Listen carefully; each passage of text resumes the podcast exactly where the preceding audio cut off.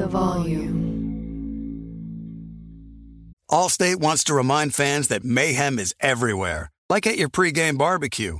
While you prep your meats, that grease trap you forgot to empty is prepping to smoke your porch, garage, and the car inside. And without the right home and auto insurance coverage, the cost to repair this could eat up your savings. So bundle home and auto with Allstate to save and get protected from mayhem like this. Bundled savings variant are not available in every state. Coverage is subject to policy terms and conditions. We are welcoming a new show to iHeart and the DraftKings YouTube channel. It is called Point Game with John Wall and CJ Toledano. It's an insider's look at the NBA and the culture surrounding the league. Every week, the five time All Star and the number one pick in the 2010 NBA draft, John Wall, will give his unique perspective on the hottest topics in the league and tell the best behind the scenes stories from his time in the NBA. So check out Point Game with John Wall and CJ Toledano on the iHeartRadio app, the DraftKings YouTube channel, or wherever you listen to your podcasts. Looking for an assist with your credit card but can't get a hold of anyone? Luckily, with 24 7 US based live customer service from Discover, everyone has the option to talk to a real person anytime, day or night. Yeah, you heard that right. You can talk to a real human in customer service anytime. Sounds like a real game changer if you ask us. Make the right call and get the service you deserve with Discover. Limitations apply. See terms at discover.com slash credit card. Lakers Tonight is presented by FanDuel Sportsbook. There's no better place to make every moment more than with FanDuel. You get great odds in markets for the NBA, NHL, college, and so much more. It's America's number one sportsbook. It's super easy to use. Plus, you can combine multiple bets from the same game into a same game parlay. If you are new, just download the FanDuel Sportsbook app to get started now. Sign up with promo code JASONT so they know I sent you. 21 plus and present in Arizona, Colorado, Connecticut, Indiana, Louisiana, permitted parishes only, Michigan, New Jersey, New York, Tennessee, Virginia, or West Virginia. First online real money wager only. Refund issued as non withdrawable site credit that expires in 14 days. Restrictions apply. See terms at sportsbook.fanduel.com. Gambling problem? Call 1 800 NEXT STEP or text NEXT STEP to 53342 in Arizona. 1 888 789 7777 or visit ccpg.org slash chat in Connecticut. 1-800-GAMBLER or visit fanduel.com slash RG in Colorado, Indiana, New Jersey, and Virginia. 1-877-770-STOP in Louisiana.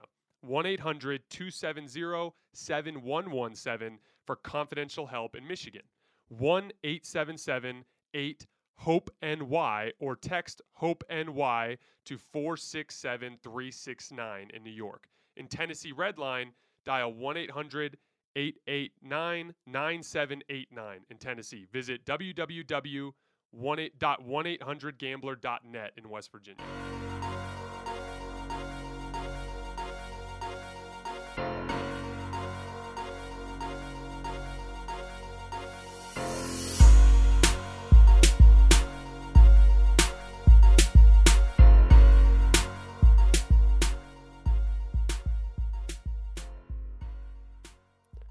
Welcome to Lakers Tonight, presented by FanDuel here at the Volume. I am Jason Timpf. Happy Friday, everybody. I hope you all had a great week and that you have big plans for the weekend.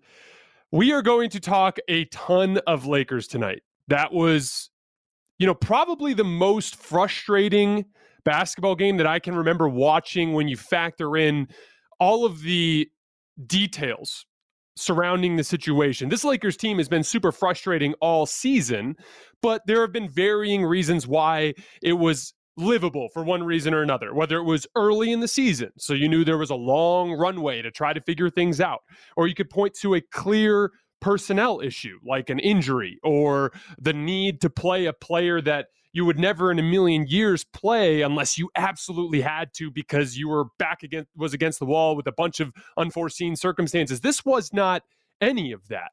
This was as close to a must win as you could possibly imagine for this team. They had more than enough personnel available to win the game handily. And not only did they lose, but they actively sabotaged themselves, which is something that has been a, a, a very uh, persistent problem throughout the entire season. It's like that coach from the Arizona Cardinals after that famous Monday Night Football loss. They are who we thought they were.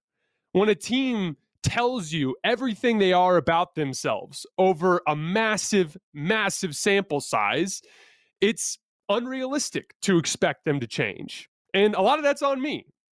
If you guys remember, I last night laid out the case for how a Lakers play in berth could realistically happen and how they could use that berth to potentially make some noise in a playoff run. And I explained to you guys using one stat that they actually had a better punch than they've shown for most of the season. I pointed out that in 184 minutes this season coming into tonight, with LeBron, Anthony Davis, and Russell Westbrook on the floor with no center, they were plus 11.4 net, meaning they were outscoring teams by 11 and a half points per 100 possessions.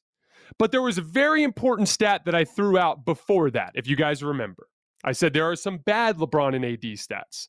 And I told you that this season, coming into tonight, when the Lakers had LeBron and Anthony Davis on the floor together, they had a, a negative net rating and one that was worse than they were last year with LeBron and AD on the bench at the same time. So that's how bad they've been this season with LeBron and AD on the floor. So what's the difference between those two scenarios? Why are LeBron, AD, and Russ with no center playing relatively well? And why are LeBron and AD in general, in the totality of their minutes, playing so poorly? And the obvious reason why was throughout the entire season, the Lakers either by either forced by injury at various points or simply because of malpractice from the coaching staff, they very frequently played their worst players alongside LeBron James and Anthony Davis.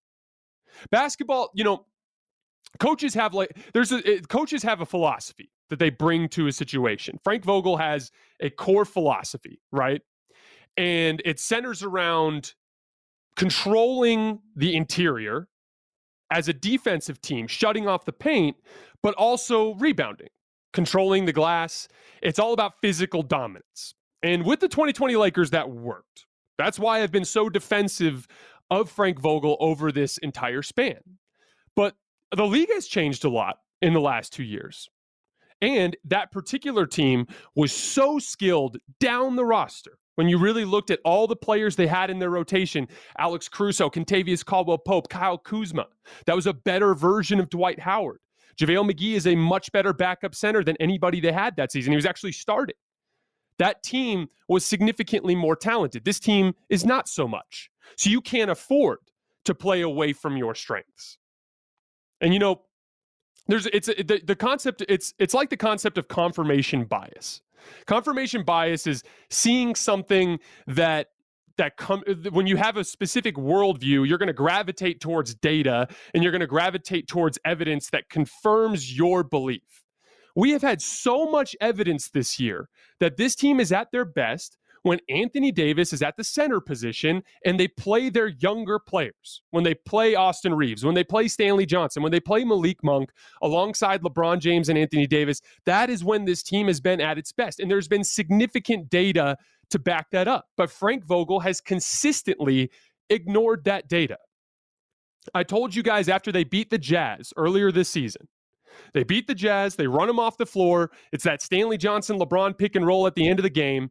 And there was an amazing lineup that finished that game. It was Austin Reaves, Malik Monk, Stanley Johnson, LeBron, and I believe it might have been Taylor, and I can't remember who the fifth guy was. But they had a core lineup that controlled that game in the fourth quarter. Frank did not play that lineup a single minute the next game, not a single minute. So he had data right there in his face, proof that what he was doing was working with that group. And he completely ignored it and went back to what he was comfortable with in the next game. That's confirmation bias. That's seeing two sets of data, a data that goes against your worldview and data that goes towards your worldview, and ignoring the data, the clear and obvious data that goes against your worldview. Frank doesn't like to play this way. Frank doesn't want to play Anthony Davis at center. He loves having two bigs on the floor. He wants to play traditional, old school, plotting basketball. That's what he wants to do. He wants to live in the half court and play like he did with Roy Hibbert in the Indiana Pacers, which worked back in the day. It, this is a completely different league now. His worldview is inherently flawed for this NBA in the year 2022. So here we go. Fast forward to today. Like I point out, 183 minutes. LeBron AD, no center, plus 11.4. Le- LeBron AD in totality, negative. So obviously, that's the way they need to play LeBron and AD at center. But he in that first half tonight, you play 24 minutes of basketball. By my count, they played about three minutes and 14 seconds with LeBron and AD and no center with Russ. Three minutes and 14 seconds out of 28 available.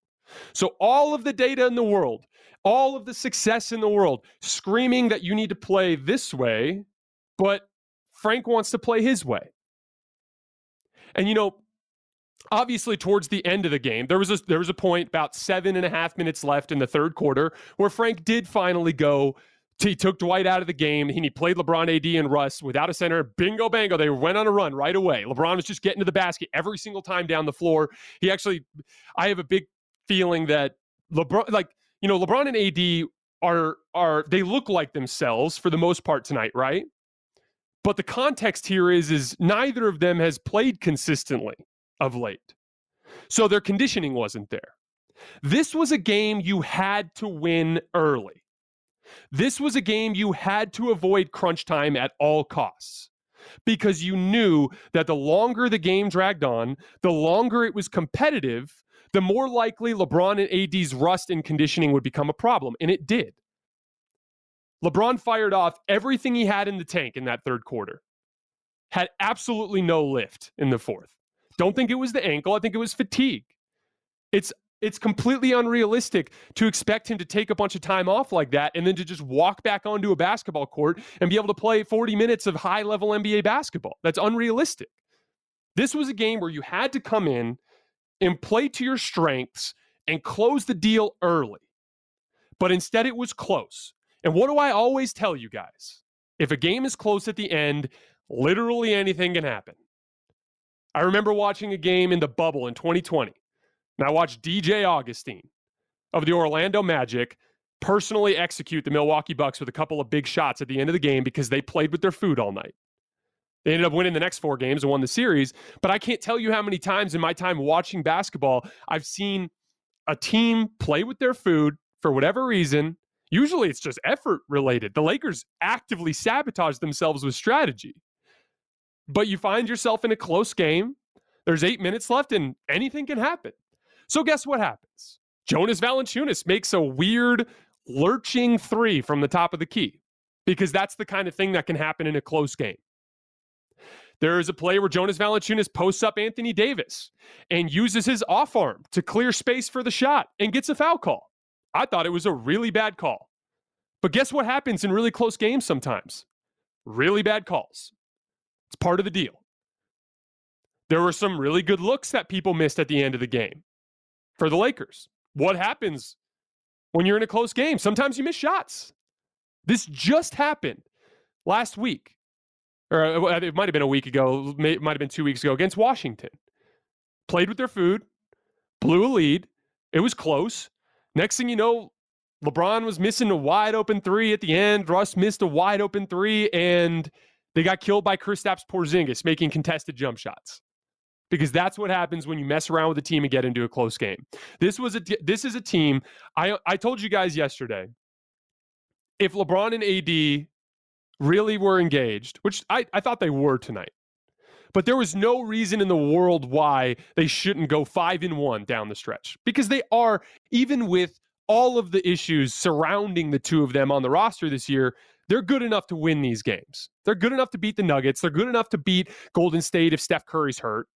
They're good enough to beat everybody remaining on their schedule but the Suns. That's how good they are. They're good enough to go out tonight and have the Pelicans down 85 to, to 68 going into the fourth quarter to where LeBron and AD could run out of gas and be fatigued and it could not be a problem. But instead, they played with their food.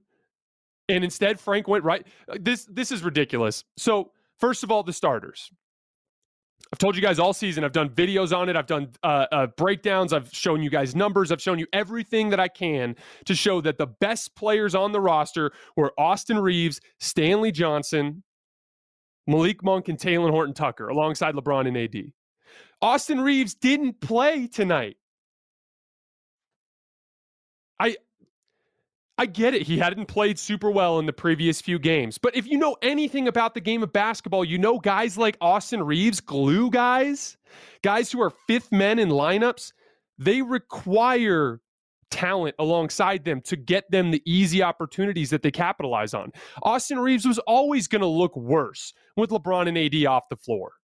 He's not a guy that can create a ton of things for himself against set defenses. He's not a guy who's going to thrive if he's being guarded all the time.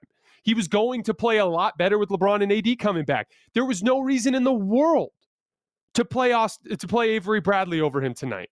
That is an, a completely unconscionable decision. That is, there is no defense for it. I, I, I cannot even fathom an, a, a reason why he would do so.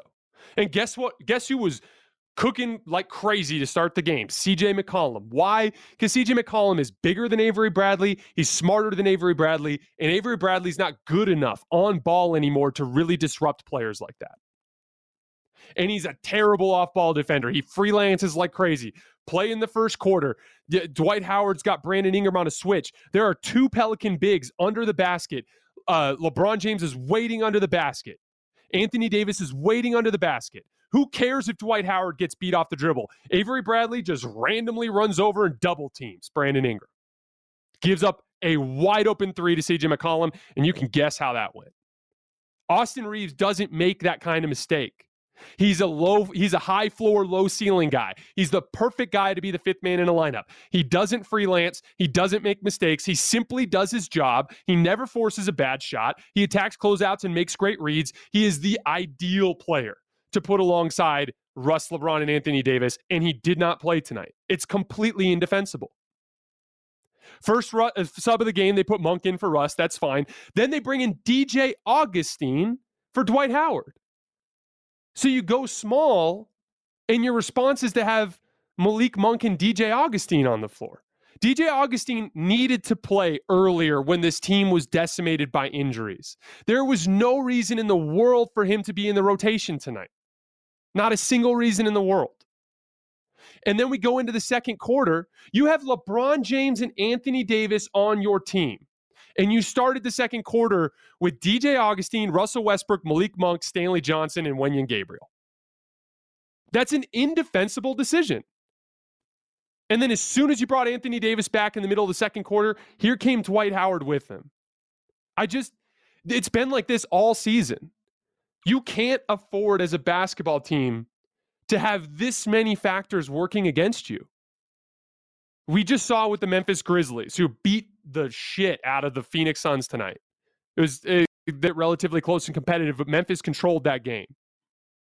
They did it without their player, their best players. They did it without Jaren Jackson Jr., without Steven Adams, without John Morant, without Desmond Bane. because that's the only thing that was working against them tonight missing players. They don't have a scheme that actively goes against their strengths. They don't have a coach that is stubbornly uh, entrenched in his in his outdated approach to the game of basketball.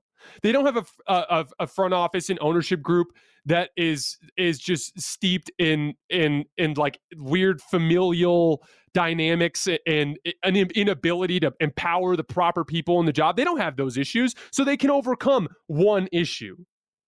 This Laker team can't afford to have to, with all of the issues they have with the Russ mistake and everything that surrounded that, letting Alex Caruso go, having these inferior role players, you can't afford to then have a coach that also doesn't play the good players you have. I I've done so much to defend Frank Vogel over the course of this season because I have the utmost respect for what his he's capable of as a defensive coach when he's given the tools. But this is just look, dude, y- you've got to adapt. And the, the Lakers have a handful of guys on their roster that are completely unwilling to do so. Anthony Davis thinks he's Kevin Durant. and is insistent on taking really difficult mid range jump shots for a lot of his offense. It wasn't so bad tonight, but that's been an issue over the course of the last two years. You've got Russell Westbrook, who literally went on yet another interview yesterday, sob story. I'm just pushing through a really tough season. Not a single word out of his mouth about how he's one of the least skilled guards in the entire NBA. Not a single word out of his mouth about how, you know, hey, maybe this season has shown me that I need to make some improvements this offseason in the skill areas of my game. And then you've got Frank Vogel, who thinks it's 2013 with Roy Hibbert still. There's way too much stubbornness on this roster. There's way too much stubbornness in this system. Now, they're not completely dead. They can overcome this. I said they'd go five and one. Maybe they go four and two and they still get into the play in spot. But my optimism was centered around them playing into their strengths. I did that whole video yesterday and they went out and tossed it all in the garbage. Everything they learned over the course of the season, they tossed in the garbage. And, and so now, do I think they're going to make the playing game? No, because they got to go beat Denver on Sunday. And if they continue to do the same thing they did tonight, they're going to lose to Denver on Sunday. So they're not going to make the play in tournament. And they're going to get eliminated. They're going to go home early. And next thing you know, uh, the, the blame game will start, and Frank will get fired, and Russ will get traded away, and they'll, they'll pretend everything's fine. But if this team doesn't start getting smarter, they're not going to be able to overcome some of the restrictions they have with their cap sheet. When you're operating on the fringes like this, when you've got LeBron and Anthony Davis making a ton of money, and you've got this albatross of a Russ contract that you have to deal with, you have to be smart. You have to be the smarter team. You can't be the dumb team. I talked a lot about this yesterday with the Clippers. Right down the hall in crypto.com arena, there is a team that has been dealing with significantly lesser talent this season who has been significantly better. Why? Because they don't have nepotism in their front office, because they hire smart people to do the job, because they have a coach that literally just in the last four or five years has completely changed his approach and philosophy of the game.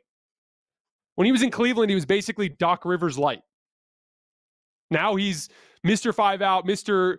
Embrace all of the modern trends in basketball. That that team is from the top down so incredibly smart. And and this Laker team, it basically has LeBron James going for it. Once again tonight, just this could have been even worse if LeBron didn't go crazy like he did in the third quarter. And it's unfor- and, and again, he had to do that in the third quarter to keep that game competitive. And they were only up by one going into the fourth quarter, and he was out of gas. That's you can't ask that of LeBron at this point of it in his career. He can't be get 50 every night guy. No one's ever been that guy, not since Wilt. And that was a completely different sport.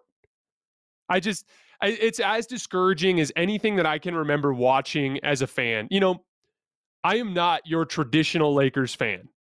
I grew up in Tucson, Arizona. But in 2019, I started covering the team. I fell in love with the team because that 2020 Laker team was so much fun. They had a they played directly into their strengths. The coach was perfect for the roster they had. LeBron and AD were completely dialed in. They tried harder than everybody every single night, and they were winners. Those dudes were winners. And it was a fun team to cover. And literally this season has been such a departure from that. It's like it's hardly even recognizable. It, it, it is it is what it is. You know, Anthony Davis he looked fine, but this dude hasn't been able to stay on the court for more than a handful of games at a time, literally since the bubble. It's going to take a while for him to get back to where he's at. LeBron is dealing with an injury himself. He's not in shape yet. He doesn't have his rhythm yet. You you can't afford right now to not bring your best to the table every night. And this team willingly, deliberately does not bring their best. Last thing I wanted to hit on with the Lakers before we move on was Russ. You know, he I thought it was a classic Russ game in the sense that he had a lot of bad that he brought to the table, but he also had a lot of good that he brought to the table. When he was guarding Brandon Ingram in isolation, he did a really nice job. Holding his ground with physicality, making Brandon Ingram shoot over the top. He did something that I've always thought is really smart when you're a shorter defender. Don't try to block the shot. Don't try to contest the shot, contest the face. He was doing a really nice job of just getting his hand right there in, in Brandon Ingram's face, and he made him miss some shots. It was good defense. But then when he would get in pick and roll coverages, he kept dying on the screens. When he would, would get matched up with CJ McCollum, he did a really bad job because it's a little bit more labor intensive. And then, you know, it, th- this is the classic thing that happens with Russ all the time. Makes two huge threes early fourth quarter to put the team up 86 to 80. But the problem is, is this season he's been shooting 28.5% on catch and shoot threes coming into tonight. 28.5%. And what did he do a few possessions later? He took an off the dribble three on the left wing and airballed it. Sandwiching those two threes was two air balls mixed in with a ton of trash talk, and the team gave up 64 points in the second half with LeBron and AD on the floor. It's just not good enough. I I think Russ has to Russ has to come to terms with the fact that he needs to completely adjust the way he plays basketball. He's got to go into this offseason and massively improve the skill areas of this game. I don't understand how he doesn't look across the way and see CJ McCollum and think, I need to be able to do that stuff. All these NBA guards are incredible with what they can do with the basketball. And Russ just has not made an attempt to build that out in his game. Just simply has not put the work in. I, and like, and, and that's what I'm. That's what I'm sick of. They're talking trash to you, Russ, when you airball that shot because you actually can't shoot. And the two threes you made are two of the few that you've made because when you've caught and shot threes this year, you've made less than 29% of them. That's why they're talking trash. So you rubbing it in their face doesn't actually accomplish anything. The only thing that's going to accomplish anything is you getting in the gym this summer, man. Work on your game. You can't be six three LeBron every more anymore that just runs people over. You've got to get more skilled. But uh, uh, in, in summation, to put a bow on this whole thing with the Lakers, I'm annoyed. I'm frustrated. I, I this season just needs to be put in the review mirror, and that, that, there's so much self reflection that needs to be done within that franchise, and it figures that the final nail in the coffin would be Frank Vogel dipping right back into every mistake he made at the start of the season with all of the evidence laid out in front of him. All right, we are going to bring my guy Carson to play some games. How's it going, man? I'm great, Jason. How are you? I'm annoyed, man.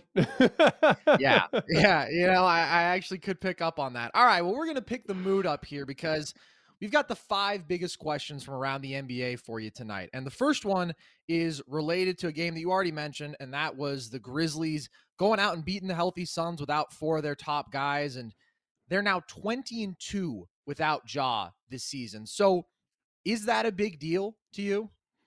We are welcoming a new show to iHeart and the DraftKings YouTube channel. It is called Point Game with John Wall and CJ Toledano. It is an insider's look at the NBA and the culture surrounding the league. Every week, the five time All Star number one pick in the 2010 NBA draft, John Wall will give his unique perspective on the hottest topics in the league and tell the best behind the scenes stories from his time in the NBA. CJ will bring his A list comedian buddies to keep it light and fire off some hoops takes. Plus, John will be inviting current and former NBA players, friends, and teammates to join the show as well to give their unfiltered accounts of what really goes on in the league from a player's perspective. So check out Point Game with John Wall and CJ Toledano on the iHeartRadio app, the DraftKings YouTube channel, or wherever you listen to your podcasts. Allstate wants to remind fans that mayhem is everywhere, like at your pregame barbecue. While you prep your meats, that grease trap you forgot to empty is prepping to smoke your porch, garage, and the car inside. And without the right home and auto insurance coverage, the cost to repair this could eat up your savings. So bundle home and auto with Allstate to save and get protected from mayhem like this. Bundled savings variant are not available in every state. Coverage is subject to policy terms and conditions. Looking for an assist with your credit card but can't get a hold of anyone? Luckily, with 24 7 US based live customer service from Discover, everyone has the option to talk to a real person anytime, day or night. Yeah, you heard that right you can talk to a real human in customer service anytime. Sounds like a real game changer if you ask us. Make the right call and get the service you deserve with Discover. Limitations apply. See terms at discover.com slash credit card. You know, it's funny because I, I remember when the Nets lost in Memphis without Ja the other night. I did this whole thing about how young athletic teams at home in front of a raucous crowd are like a buzz saw when they really, really want to win a game. And I watched the first few minutes of that game and I'm like, yep, textbook buzz saw.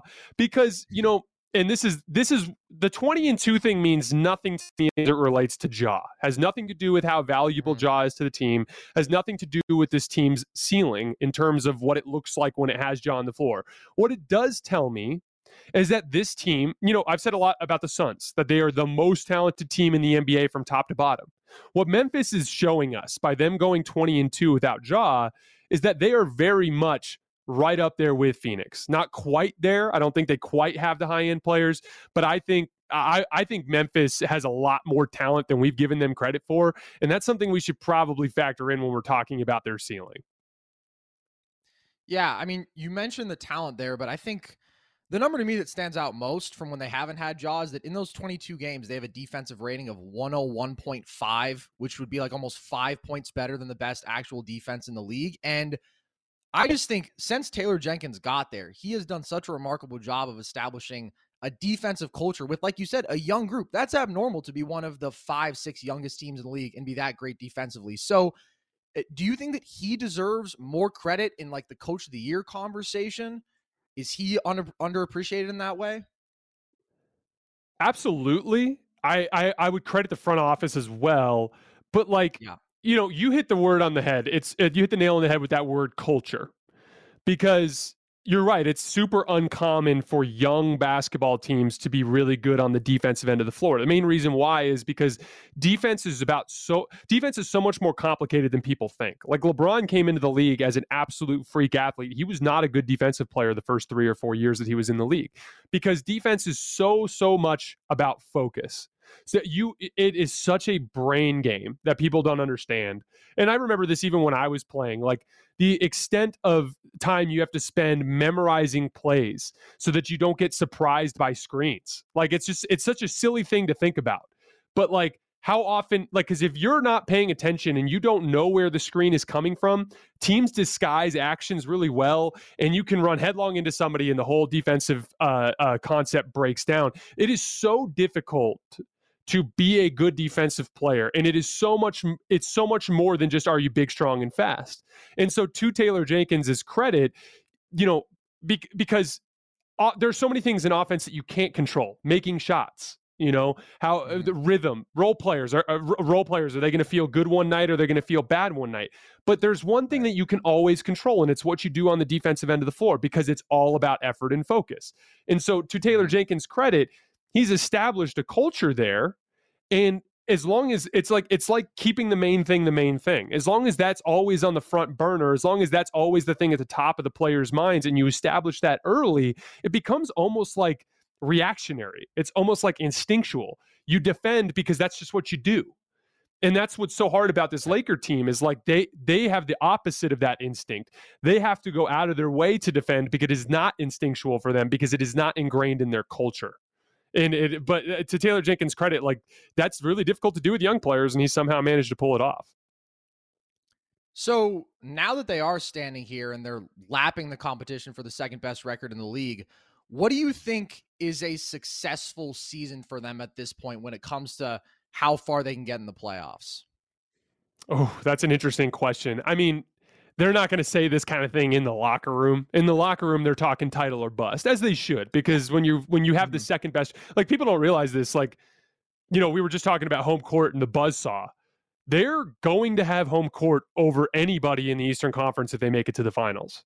So Memphis yeah. basically has the home court locked up for the first round, the second round, and the finals. The only round that they're going to have to go on the road is if they play Phoenix. So they they they are poised and set for a legitimate playoff run here. Now, I expect that they would lose to Phoenix and possibly earlier because you know the other the next the, the next issue with youth is understanding how to win in a playoff environment. And you know, historically young teams have struggled there. They're, the Thunder in 2012 are a great example. They were favored going into that series. They were significantly more talented.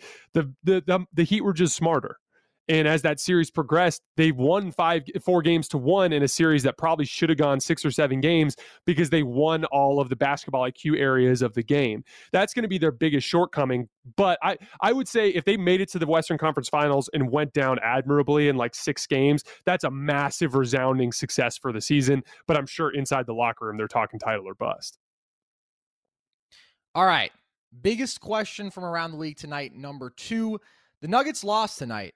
Jokic had 38, 19, and 8, but still that MVP race is getting so tight right now with the way that Giannis has been surging as of late. So does that loss hurt Jokic's MVP case? You know, I don't think Jokic is hurting his MVP MVP case as much as as Giannis is helping it. So mm-hmm. the re, what, you know, Jokic is considered the MVP frontrunner for two reasons, in my opinion. One is he's been incredible, but two is we don't have a traditional candidate in the sense that we don't, we didn't have like one of the best records in the league that has like a bona fide like titan of the NBA at the top, right? You know, it's not like you know Steph Curry and the Warriors in 2016. It's not like LeBron James and the Heat in 2013. You don't have these this like best team in the league, clearly one of the best players. And so Jokic kind of capitalized on that. He's going to end up finishing up with the sixth seed. And Giannis is going to end mm-hmm. up probably as the one seed, averaging 30, 30 points per game and potentially winning the scoring title, depending on how things go with LeBron here down the stretch.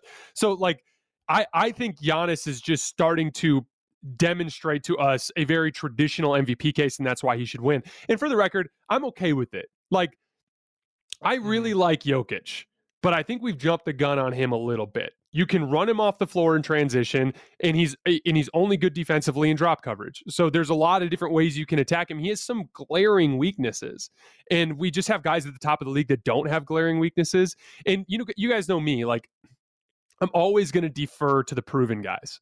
And I would much rather see Giannis get the trophy than Jokic for so many different reasons, not the least of which is he's just a better basketball player in in almost every facet of the game. Do you feel like that decision is kind of made for you at this point, or is there something that can still happen down the stretch in these last five, six games?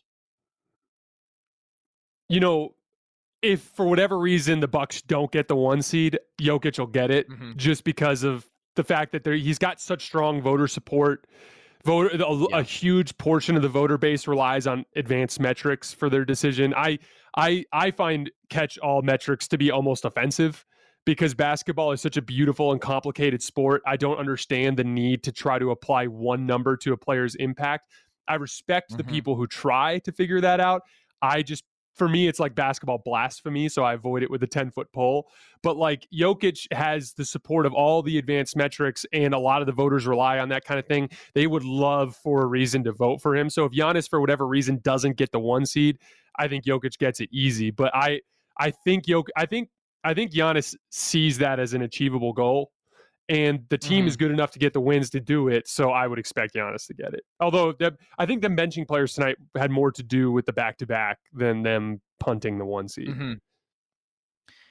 I will say, Jokic winning it would be a really interesting rewriting of the precedent, just because even though the Nuggets have been statistically with him on the floor, like on par even with the Bucks, they've been a great team. I think from 88 until last year, Jordan won it as a three seed in 88, and then Russ won it as a six seed in 2017, and every other winner was a top two seed. So if he were to do it in back to back years, being a four and a six seed, that would certainly be, as you talk about, you know, not having a traditional historical candidate, that would be kind of a rewriting of that precedent, which would be interesting. So you mentioned the Bucks sitting there, guys, tonight, and you know, not exactly sure on the motivations behind that, but do you think that teams out east should try and tank and avoid that one seed so they don't have to face Brooklyn or the two seed potentially as well.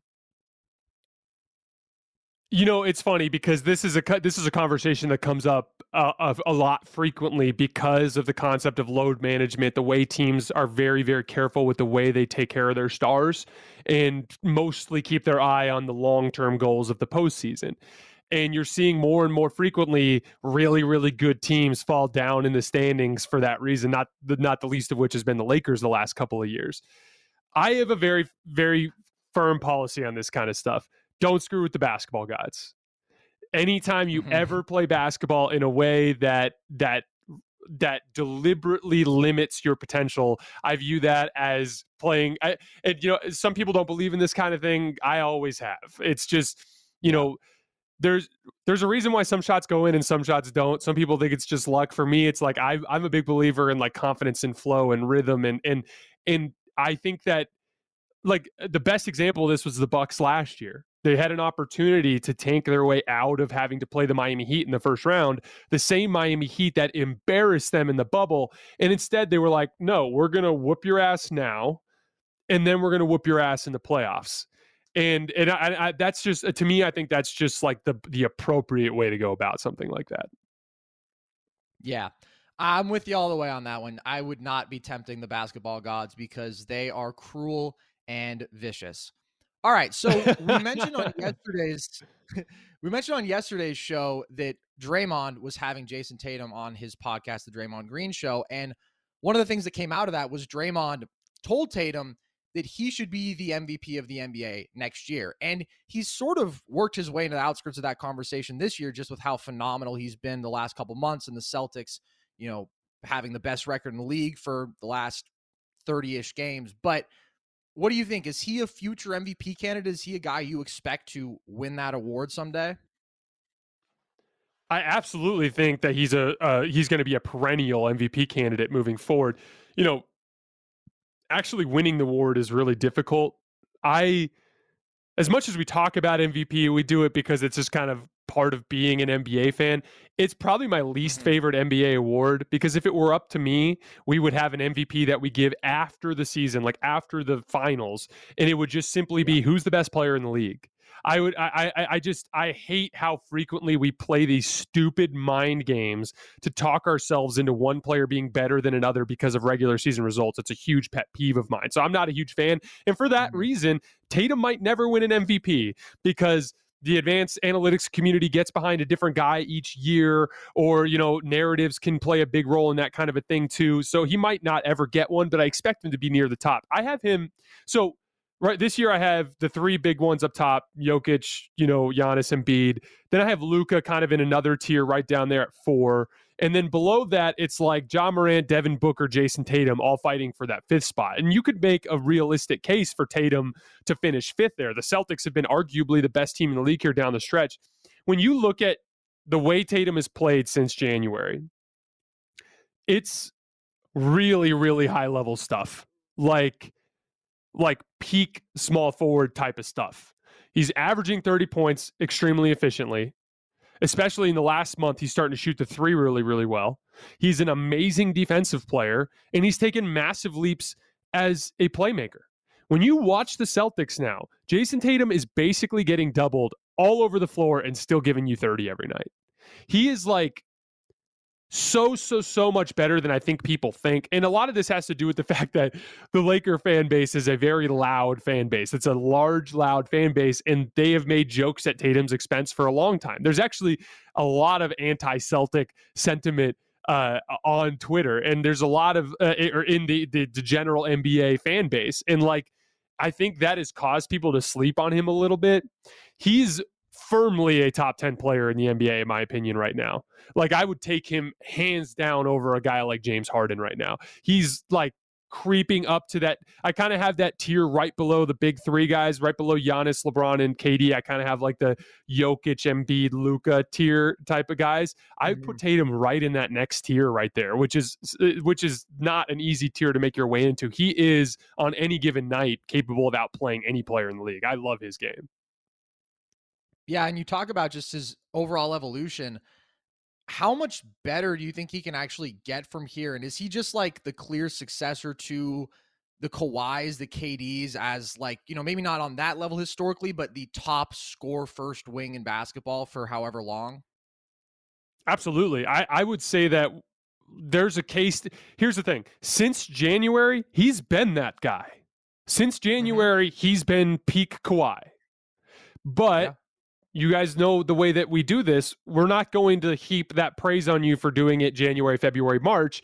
You got to do it in April, May, June. So, like, but now for the record, I expect him to do so. Hopefully, the Robert Williams injury doesn't end up being too much. There's word that he could come back in the second round. I am hopeful that that Tatum gets a chance to show it this season. But like I'm not going to heap that praise early, but what I would I would compare this run that we're seeing from Tatum right now, cut different player archetype, different ceiling potentially. Seth, uh, Steph Curry is one of the best players to ever play the game, but it kind of reminds me of Steph in 2014, 2013, where you're like, holy cow, like this guy's like a legit star like like super superstar. And that's kind of the way I view Tatum. Like he's in the infant stages of his ascendancy into being one of the top five players in the NBA. Like I that, that's how highly I view him. I, I I'm not trying to deliberately use hyperbole. Like this dude is so incredibly good. Like people have no idea how good he's been playing this last couple of months. He's he's one of a handful of guys in the league that is just getting doubled every time down the floor. And you literally have to because if you leave him on an island, if you let him play pick and roll, he's going to burn you shooting threes uh, as guys die on screens. And he's actually like really good going to the basket now, which used to be a weakness of his. He's added a little bit of strength. He's got an incredibly quick first step. His handle's a lot better than it used to be. He's just a freaking monster right now. Yeah, I think he's one of the most skilled scorers of the basketball of my lifetime, which isn't that long, you know, but like the blend of footwork and balance and pure shot making and handle at his size. Like the guy who's just built to score the basketball. So I'm yep. all in with you on the Tatum praise. All right. Last big question of the night. The Pelicans obviously went out and got the win tonight. They have really looked in a lot of ways like a different team since McCollum got there and just over the past 20 something games. And now they're sitting up in the nine seed. But obviously, the Zion question remains ever relevant. So just factoring in all of that, what do you make of their future as a team? I like their future. I don't think they're going to do anything this year. They're gonna they're gonna get mm-hmm. out of the they're gonna get out of the play-in. They're gonna beat the Spurs. Uh, actually, uh, they'll lose to the they'll lose to the Clippers.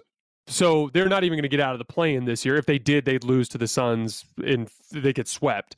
So uh, like, but what I, what I like about the way that they've gone is you know Brandon Ingram hasn't played great defense really since he left the Lakers until this season. Just in this last stretch of the season, he's starting to play a lot better defense. They they have had a massive issue with front court defense. And a lot of that has to do with the fact that Zion, and this is a, a huge issue with NBA player uh, um, scouting over the course of the last few years. Every time anybody sees an undersized power forward, they instantly go, "Hey, it's the next Draymond Green," and then they realize that Draymond Green's a complete unicorn, and no one else can actually do what he does. Well, Zion Williamson is not up to the defensive task, and they're going to have to probably play him alongside a center, or alongside a ton of really rangy, switchy athletic wings. And what do you know? They went out and they found a couple of them. And uh, Trey Murphy and and uh, I'm blanking on his name now. All of a sudden, the guy that guarded LeBron all night tonight. But like combine that with Brandon Ingram, you know, there's basically the way I see it. There's two approaches to defense. There's the Frank Vogel approach, which is uh, which have have a dominant rim protector and then chase everybody off the three point line and funnel them into the paint. The other way to have an elite defense in the NBA these days is to have a bunch of guys that can guard on the perimeter. And so if you have a lineup that has a CJ McCollum, Brandon Ingram, two freaky athletic wings, and Zion, that's where you can contain ball handlers and rot and your length and athleticism allows you to cover ground in rotations. It's like a it's like a much more modern approach to defense. It's something that i believe very strongly and so like them uh to david griffin's credit for how much he's screwed up since he got there. The finding uh, the couple of wings that they found to put alongside Brandon Ingram has raised the athletic profile of those lineups, and so I'm excited about what they could potentially be. But they need Zion to get back.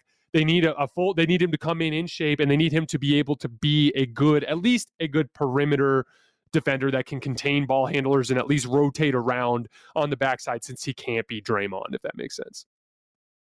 Yeah, shout out to the great Herb Jones there, the second wing. Herb Jones, thank you. Big sometimes too. That guy kind of does it all. I think he's a really fun rookie. He's been very impressive. All right, I lied, Jason. That was not the last question. We have a bonus one here, and I think it's going to frustrate you because we have a couple of wild quotes from Lakers tonight. Two of your favorite Lakers. Oh so, no. Frank Vogel on the choice to bench Austin Reaves and THT tonight. Quote, this is a playoff game for us. Use the roster however you see fit in terms of that matchup. And I've got one more for you here. You can react to both. Russell Westbrook on how the crypto.com arena crowd affects the team's performance. I don't pay attention to this crowd, to be honest. What are your thoughts? All right, I'm going to start with Russ. I am so sick of his obstinance towards the Laker fan base. Dude, they don't like you because you suck. That's why they don't like you. They don't like you because you suck. And not only do you suck, you're obstinate about it. You're stubborn about it, and you think it's everyone else's fault except for your own. There hasn't been a single moment this season where Russ has come out and said, I'm not good enough at basketball now that I've lost my athleticism. I need to make an improvement. That lack of self awareness, that lack of accountability, has, it combined with his poor play, combined with his shit attitude, has turned this fan base against him. And I, I did, I did a big video on this about a month ago, and I stand by it. I have no problem with the Laker fan base heckling Russ. I have no problem with the Laker fan base giving him a hard time. He has earned every bit of it, and I literally cannot wait for this experiment to be over. I cannot wait for I I cannot root for a Russell Westbrook team ever again. I just can't do it. I just can't do it. As far as Frank Vogel goes, you know, again, like I said earlier, we have data sets here, man. I literally we we know that this team plays better with Austin, THT, Monk, and Stanley than they do with Ariza, Bradley, you know, Bazemore, Dwight. They just do. They just simply do. And so, and and again, like the what who knows what's going on behind the scenes? It's possible that LeBron went to him and said, I want to go down with the vets, but I doubt it. I think this is Frank. I think this is Frank leaning into his comfort zone. He literally DNP coaches decisioned Avery Bradley three of the last four games. In the one game he played, I think he only played like 16 minutes. So he's played like literally four minutes per game over the previous four games, and you threw him into the fire tonight. When we literally know that he plays that the, that LeBron and AD play better with the young guy. Like I wish you wouldn't have read those to me, Carson. I know. I'm sorry. I feel terrible. I got your blood boiling, and now you got to go find a way to unwind and and sleep after this. After the vibe started to get more positive, but you know, it's entertaining. I gotta say. Yeah, it is what it is. All right. Well, thank you, Carson. I appreciate the game, man. These are fun. All right, guys. That's all we have for tonight. I think we need to call it. And then we can rejoin this roller coaster on Sunday as they attempt to get a win over the Denver Nuggets. As always, I sincerely appreciate your guys' support. We will be back after the final buzzer on Sunday when the Lakers probably lose to the Denver Nuggets. I will see you guys in a couple of days.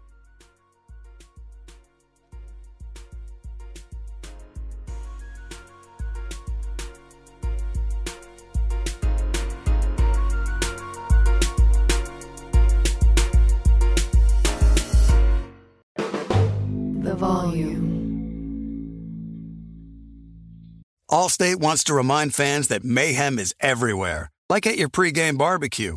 While you prep your meats, that grease trap you forgot to empty is prepping to smoke your porch, garage, and the car inside. And without the right home and auto insurance coverage, the cost to repair this could eat up your savings. So bundle home and auto with Allstate to save and get protected from mayhem like this. Bundled savings vary and are not available in every state. Coverage is subject to policy terms and conditions. If a new house is on your wish list in the next five years, grow your savings faster and experience your dreams with an Ohio Homebuyer Plus account from Kemba Financial Credit Union. A savings account specifically designed to save for a new home where you can earn 7% APY, a $500 matching bonus, and a $1,500 mortgage closing cost credit. Learn more at Kemba.org. Offer expires March 31st, 2025. APY equals annual percentage yield. Restrictions apply. NMLS 292230. Equal housing lender. Federally insured by NCUA. Hey guys, back at the playground again, huh? Yep. You know what this playground could use? A wine country. Heck yeah, and some waves so we could go surfing. Ah, love that. A redwood forest would be cool. I'm in. Ah, ski slopes. Let's do it. Um, can a girl go shopping? Yeah, baby. Wait! Did we just invent California? Discover why California is the ultimate playground at visitcalifornia.com.